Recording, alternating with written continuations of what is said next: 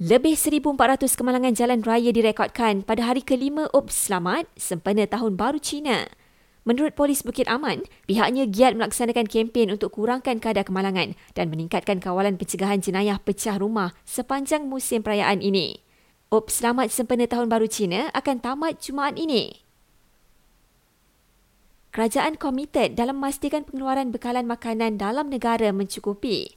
Jelas Perdana Menteri, ia meliputi usaha kerajaan melalui pengeluaran telur, ayam dan sayur-sayuran bagi memenuhi keperluan rakyat.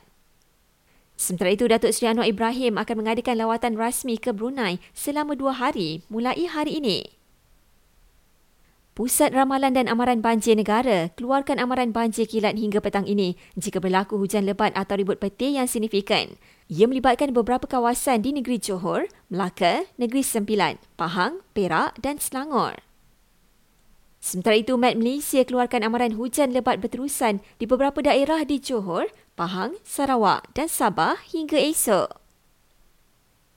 KPKT akan kaji semula dasar perumahan negara dan percaya mampu capai sasaran untuk menyediakan 500,000 rumah mampu milik menjelang 2025.